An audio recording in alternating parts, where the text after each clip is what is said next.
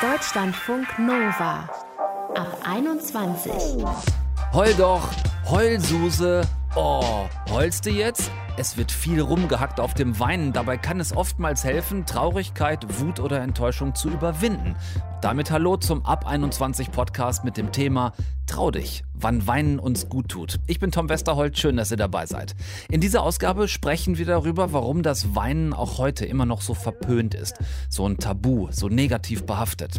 Wir haben uns mit dem Künstler Rick Reuter über das Tabu Weinen und Männer unterhalten, mit dem psychiatrischen Arzt und Therapeuten Professor Dr. Sönke Arlt über die heilende und psychoreinigende Kraft des Weinens gesprochen und Studentin Pauline aus Düsseldorf hat uns erzählt, warum sie auf Instagram ein Bild von sich gepostet hat, auf dem sie weint und drunter geschrieben hat, sagt mir bitte nicht, ich soll aufhören zu weinen.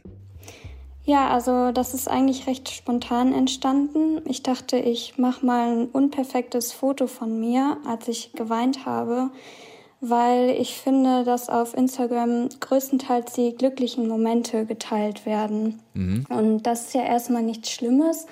Aber ich finde, es kann auf uns als Konsumentin auf der Plattform so wirken, als wären wir die Einzigen, die ab und zu traurig sind.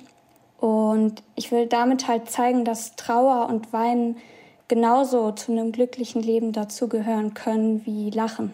Hat das bei dir auch ein bisschen dazu beigetragen, dass man auf Instagram oder grundsätzlich in den Social Medias auch oft das Gefühl hat, bei diesen positiven Fotos, Lachen oder möglichst cool daherkommen, dass es auch zumindest manchmal einigermaßen aufgesetzt bis sogar künstlich wirkt?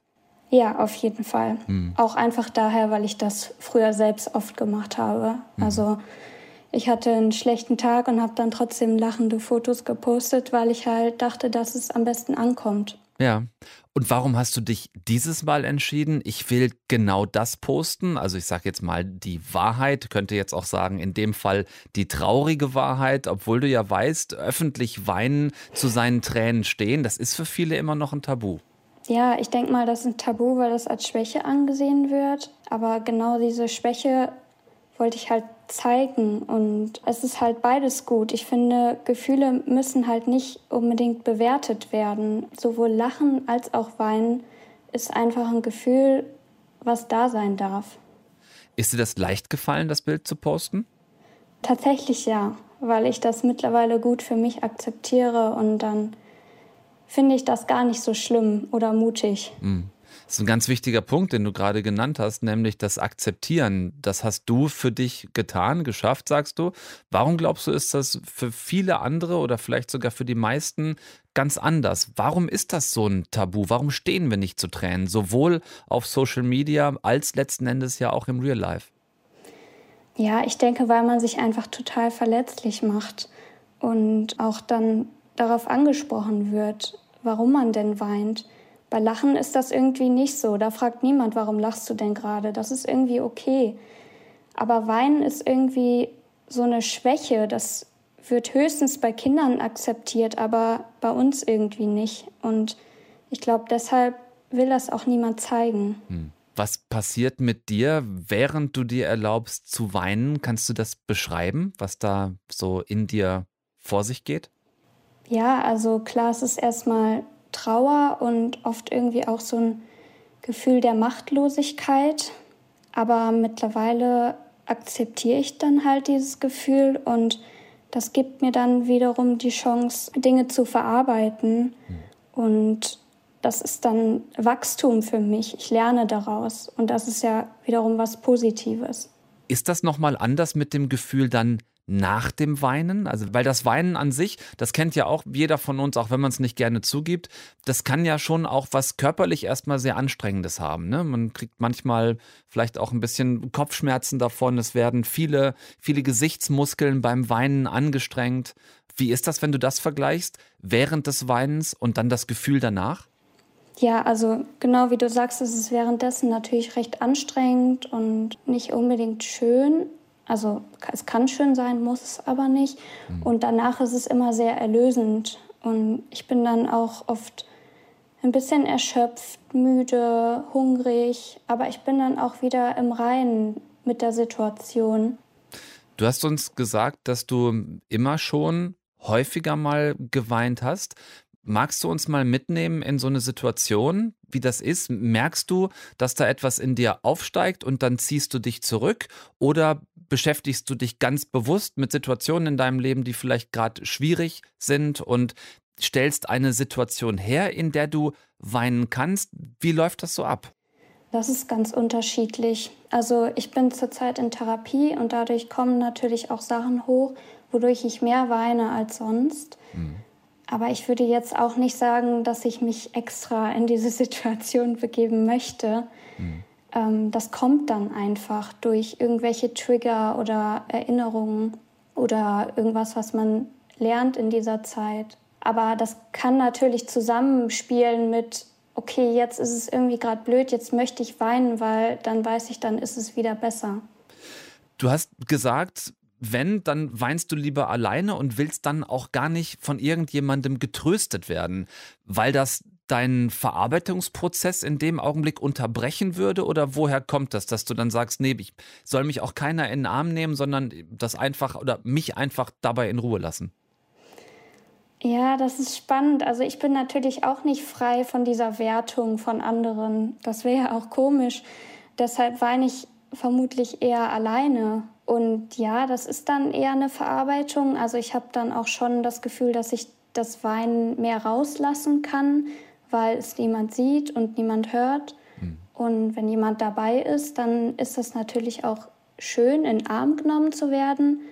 Aber ich kann dann nicht so gut weinen, wie wenn ich alleine wäre, weil ich irgendwie Angst habe, dass das jetzt zu lange dauert und das stört. Mhm. Genau. Und wie ist das andersrum, wenn du siehst, dass jemand weint? Also wenn das jetzt Freundinnen sind, dann möchte ich natürlich für die da sein und die in den Arm nehmen und wenn sie wollen auch darüber sprechen. Aber wenn das in der Öffentlichkeit ist, ist das ja noch mal was anderes. Dann finde ich das immer schwierig. Dann bin ich immer so ein bisschen ratlos. Spreche ich die Person jetzt darauf an oder lasse ich es lieber? Mhm. Gibt es Situationen, an die du dich erinnerst, wo du dich wahlweise für das eine oder andere entschieden hast? Und weißt du auch noch, warum du dich dann so entschieden hast? Ja, das ist mir sogar letztens passiert. Da habe ich eine Frau in der Bahn gesehen, die geweint hat.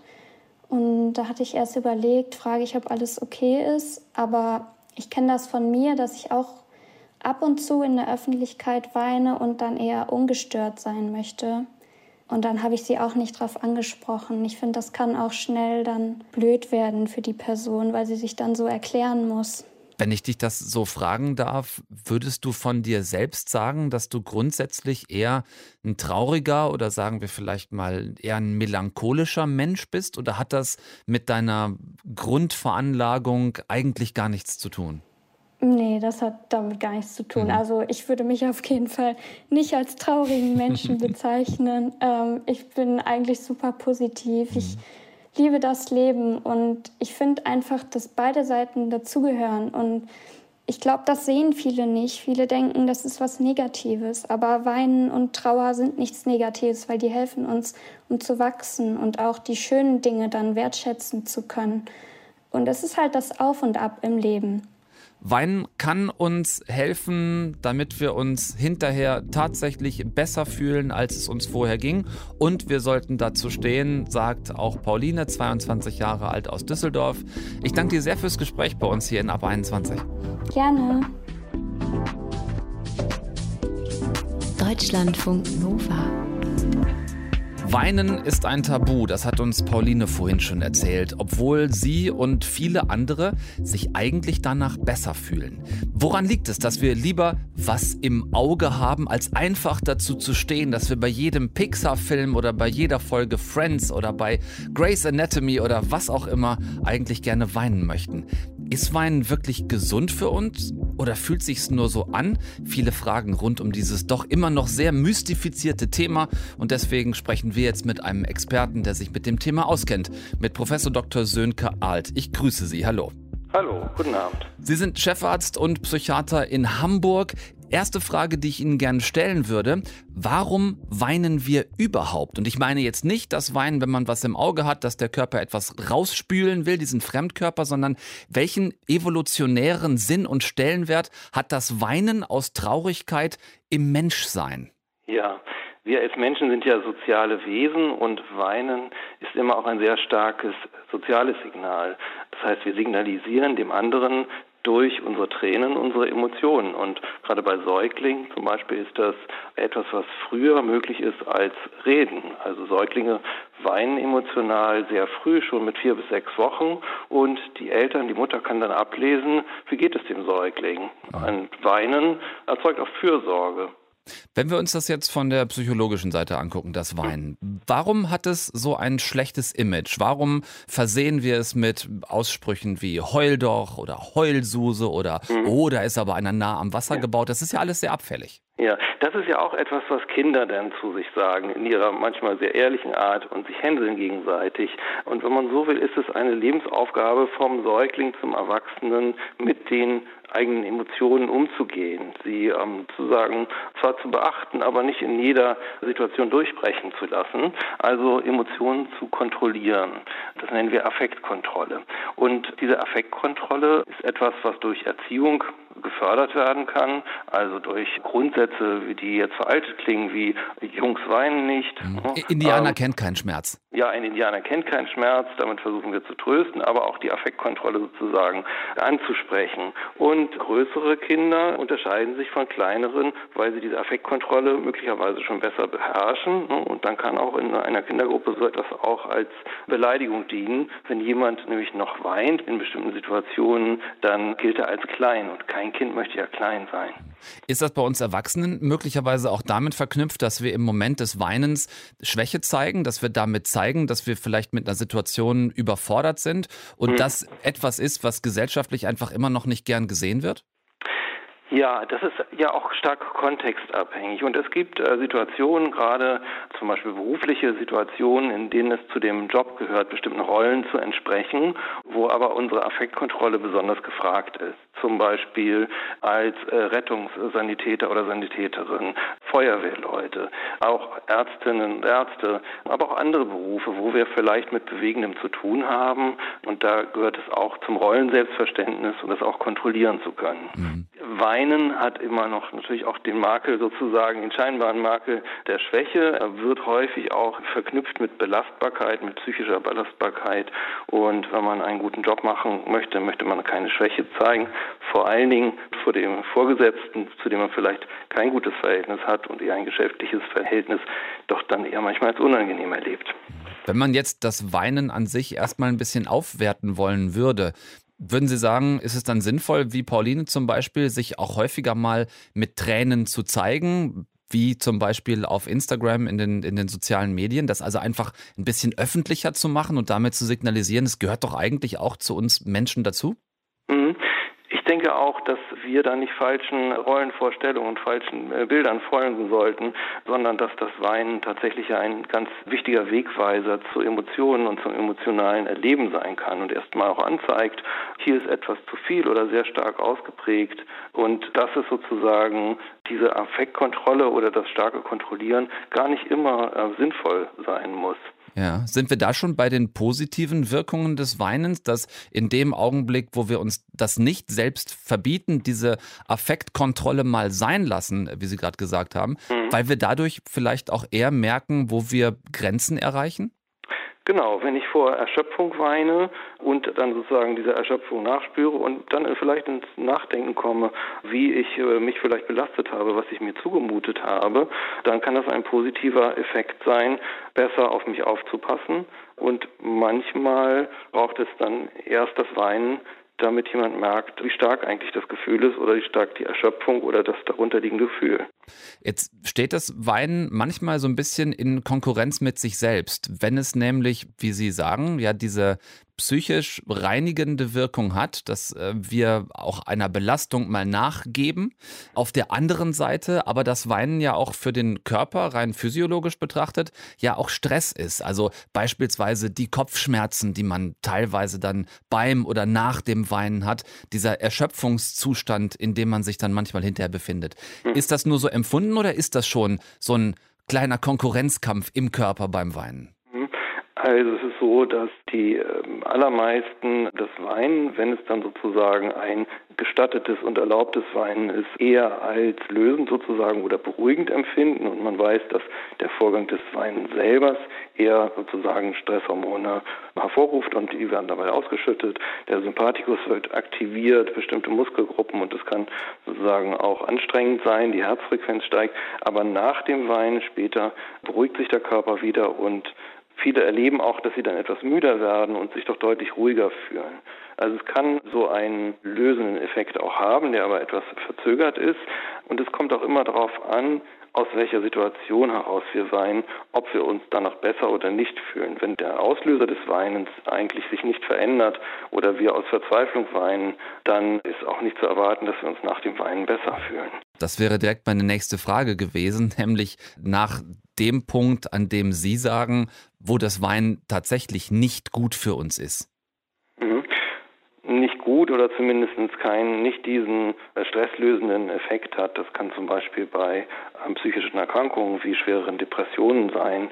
Menschen merken, dass sie sehr leicht weinen, dass Weinen sie eigentlich mehr belastet und sie keine emotionale Erleichterung danach empfinden. Wie kann ich das vielleicht verhindern, dass ich mich auch beim Weinen da immer mehr reinsteigere. Das wäre ja auch konträr zu dem eigentlich Lösenden, was dahinter steht. Wenn ich mich also quasi, ich sage jetzt einfach mal, immer tiefer in die Krise reinweine. Ja, dann hängt das natürlich auch von dem Ausmaß der Krise ab, wie häufig geweint wird, äh, wie belastend vielleicht auch die Situation empfunden wird, aus der heraus geweint wird. Und wenn man merkt, aus eigener Kraft oder auch mit Hilfe von Freunden oder einem Gegenüber kommt man da gar nicht mehr so richtig raus aus dieser Stimmungslage, dann wäre das doch ein Punkt, an dem man sich vielleicht psychotherapeutische Hilfe auch suchen sollte. Gibt es einen psychologisch relevanten Unterschied, ob ich aus Trauer oder beispielsweise aus Wut weine? Ja, also das ist auf jeden Fall ganz relevant und ein sehr relevantes Thema, wenn wir sagen, dass das Weinen sozusagen ein Wegweiser oder ein Signal ist, nicht nur interpersonell, also einem anderen gegenüber, sondern auch uns selbst gegenüber, dann ist es natürlich ganz wichtig für uns zu ergründen, warum weine ich denn jetzt eigentlich? Welches Gefühl steckt dahinter? Und wenn ich dann äh, bemerke, ich weine aus Wut eigentlich oder aus Enttäuschung, ist die Frage, wie gehe ich damit um? Was kann ich tun? Wie kann ich zum Beispiel diese Wut, diese Enttäuschung auch angemessen Interessen demjenigen äh, gegenüber äußern, der mich enttäuscht hat. Und es ist schon wichtig, sozusagen die zugrunde liegende Emotion und Situation gut zu beleuchten, um dann sozusagen damit auch gut umgehen zu können. Und ein Grund zum Schämen ist es definitiv nicht. Das können wir, glaube ich, zum Abschluss festhalten. Nein, ein Grund zum Schämen ist es nicht.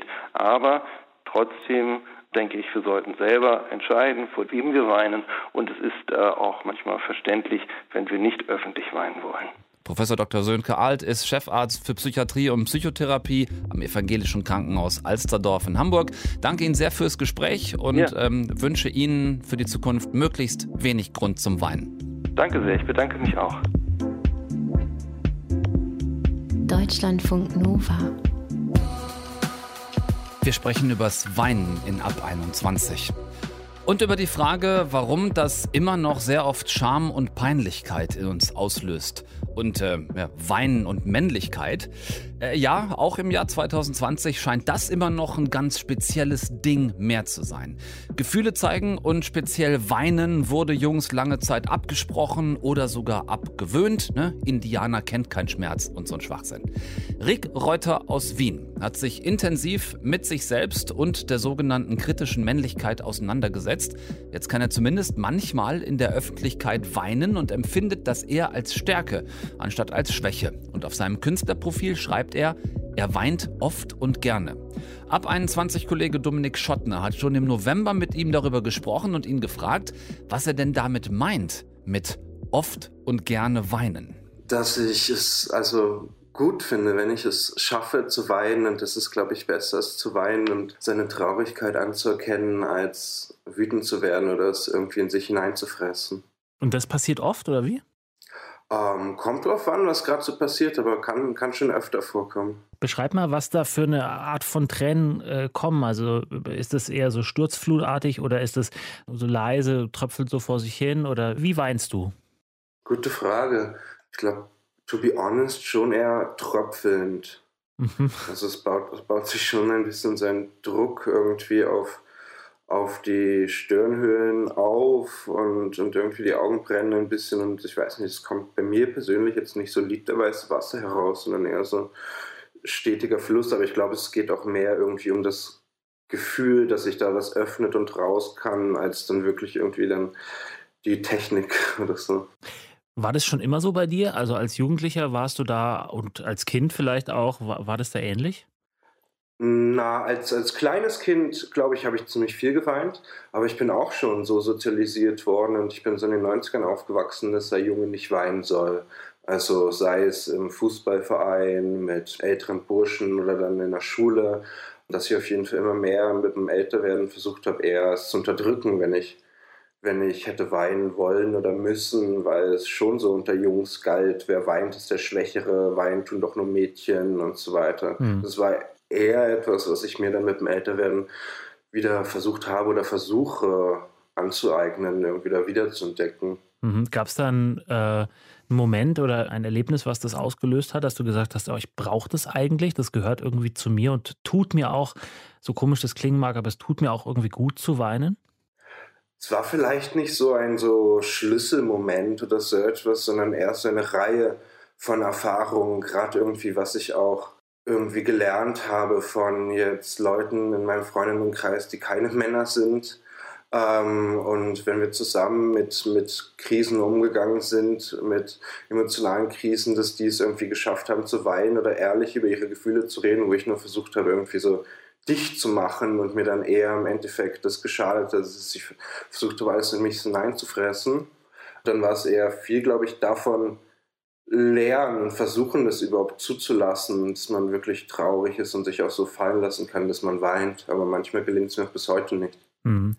Hast du das irgendwie dir selber, ich sage jetzt mal, beigebracht oder hast du dazu was gelesen? Warst du in Therapie? Wie, also ich meine, damit muss man ja auch das äh, birgt ja auch gewisse Risiken ne, in sich. Ähm, ja, ich war schon oft in meinem Leben in Therapie, ähm, habe glaube ich, schon in Therapie geweint.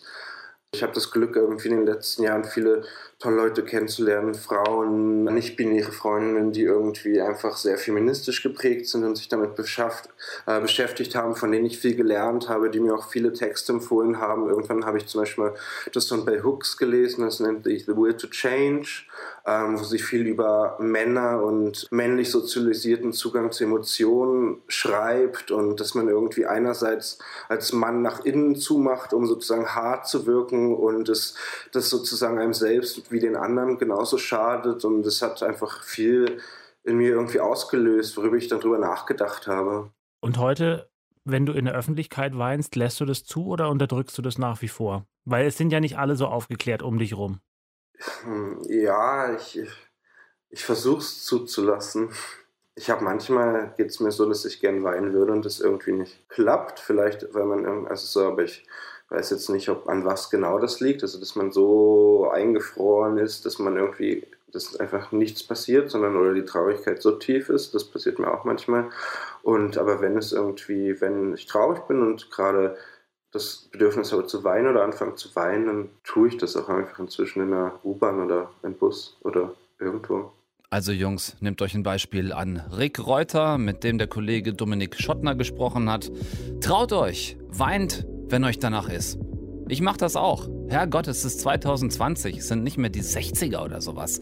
Wenn ich sauer bin oder wenn ich traurig bin oder wenn ich enttäuscht bin oder wenn ich einfach völlig drüber bin, wenn ich drohe überzulaufen, lasst euch sagen, es hilft.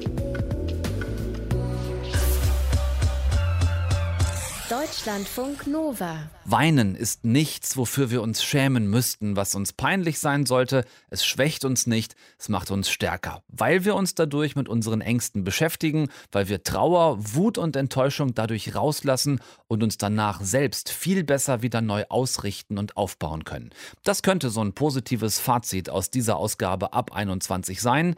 Das Weinen ist wirklich viel besser als sein Ruf. Deutschlandfunk Nova ab 21. 21. Montags bis freitags ab 21 Uhr und auf deutschlandfunknova.de.